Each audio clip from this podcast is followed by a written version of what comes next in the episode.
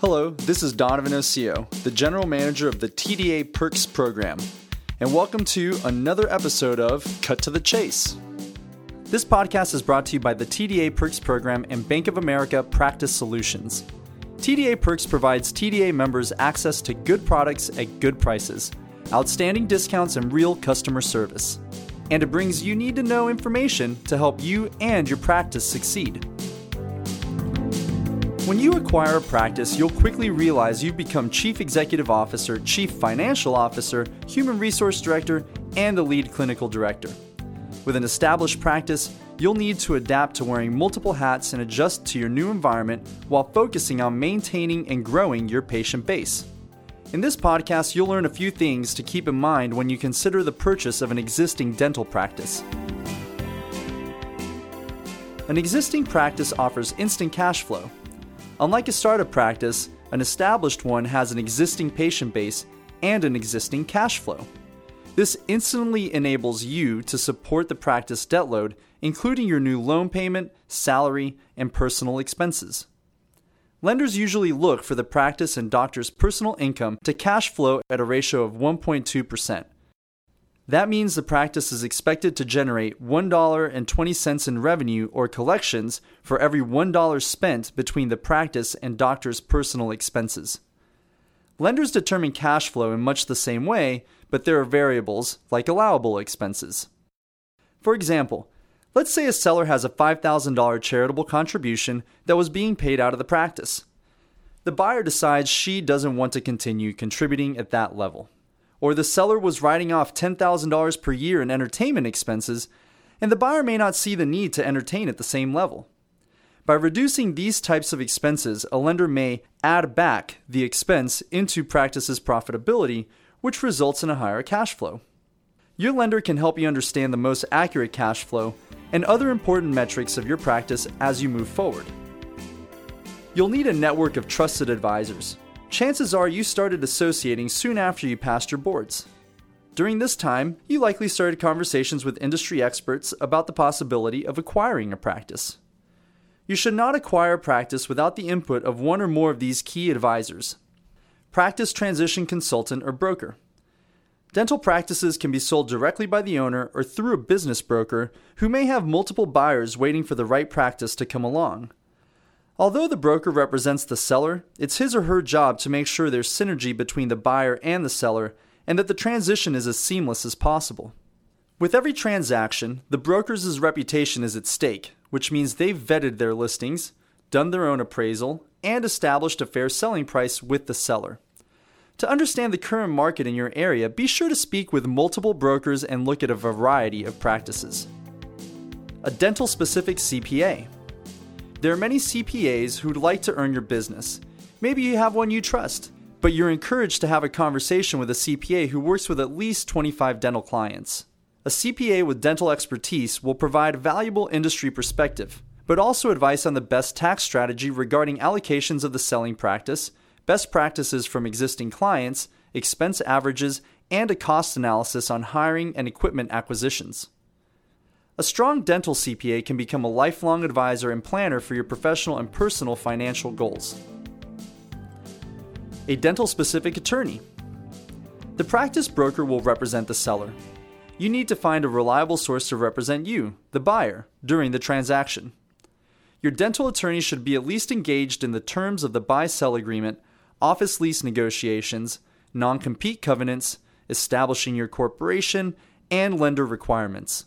A specialist attorney will have a niche among many dentists and typically provides the best advice at a package price. Dental specific lender. As with dental specialty advisors, dental specific lenders exist and are experienced with your needs. Most dentists will first approach their local bank to fund their practice loan.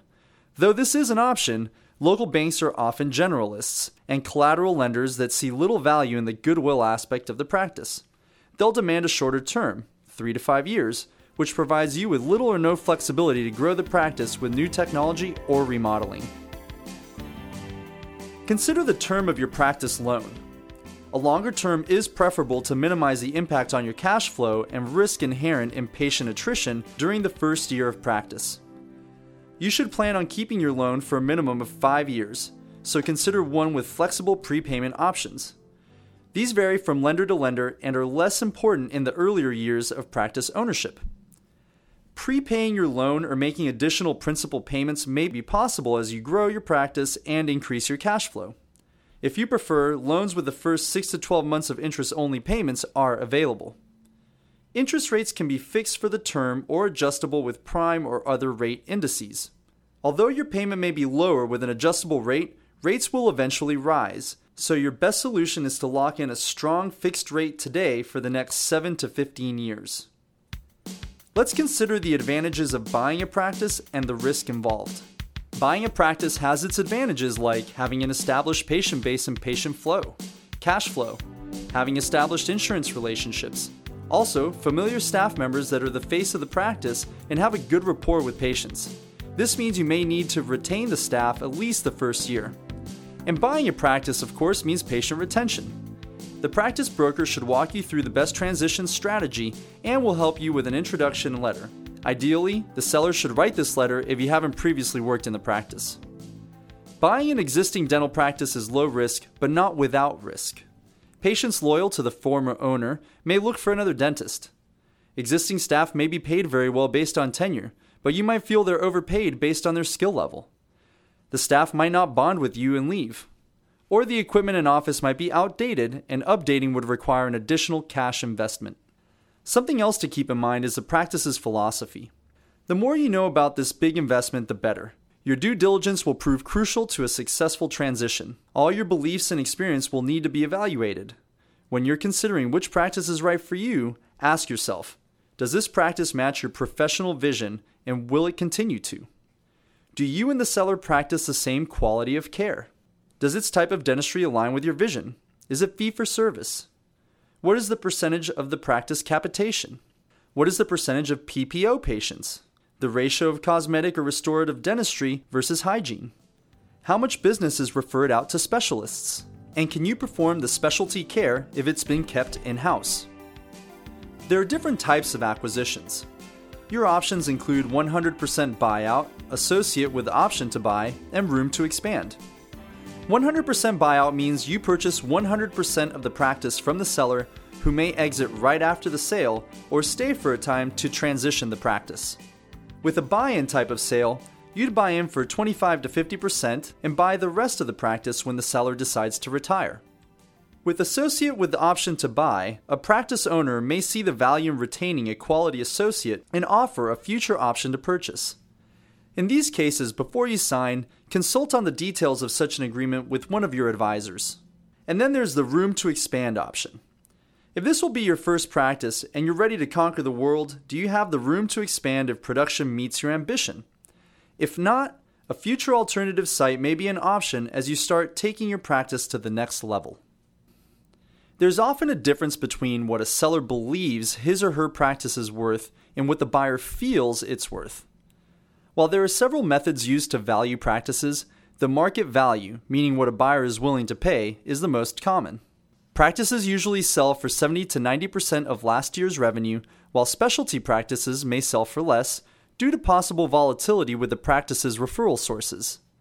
Put yourself in the seller's seat for a moment. Imagine you've owned this practice for the past 20 to 30 years. It was your livelihood and key connection to the community. You have patients who are the children or even grandchildren of your patients. There's a high probability that the proceeds from the sale of your practice will be a significant piece of your upcoming retirement. There will often be an emotional value to the sale, regardless of the monetary value. Take a slow approach to change. This is especially important when the seller leaves post sale and doesn't stay on for the transition. Take time to understand existing systems and processes before you decide to make changes.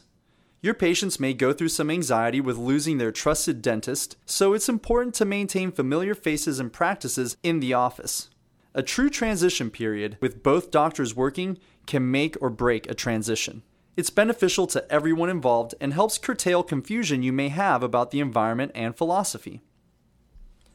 Do your own due diligence. If there is a broker involved in selling the practice, he or she will have done the proper due diligence to represent the seller. Take it one step further. Hire a consultant who will spend time in the practice to analyze the staff, the systems, and perform a complete chart audit patient count. Hiring consultants may be a great idea not only during the due diligence period, but also during the post sale transition. Consultants can advise you on hiring and firing, as well as how to customize, establish, and maintain your systems without rocking the boat too much. The thoughts and suggestions are from the perspective of a lender with more than 20 years of experience in dental practice financing and that's seen the successes and challenges associated with acquiring a practice, especially post transition. TDA Perks program endorsed Bank of America Practice Solutions understands the dental industry and offers expert guidance, personal attention, and real solutions when you need financing for your practice. Association members receive a 50% reduction in loan administration fees. To learn more about Bank of America Practice Solutions, visit TDAPerks.com and go to Programs, Practice Loans, or speak with a practice specialist at 800 497 6076 and mention TDA member code INA0107A. Bank of America North America provides informational materials for your discussion and review purposes only. Consult your financial, legal, and accounting advisors as neither Bank of America, its affiliates, nor their employees provide legal, accounting, and tax advice. Meet you here next time. Music provided by BetterWithMusic.com.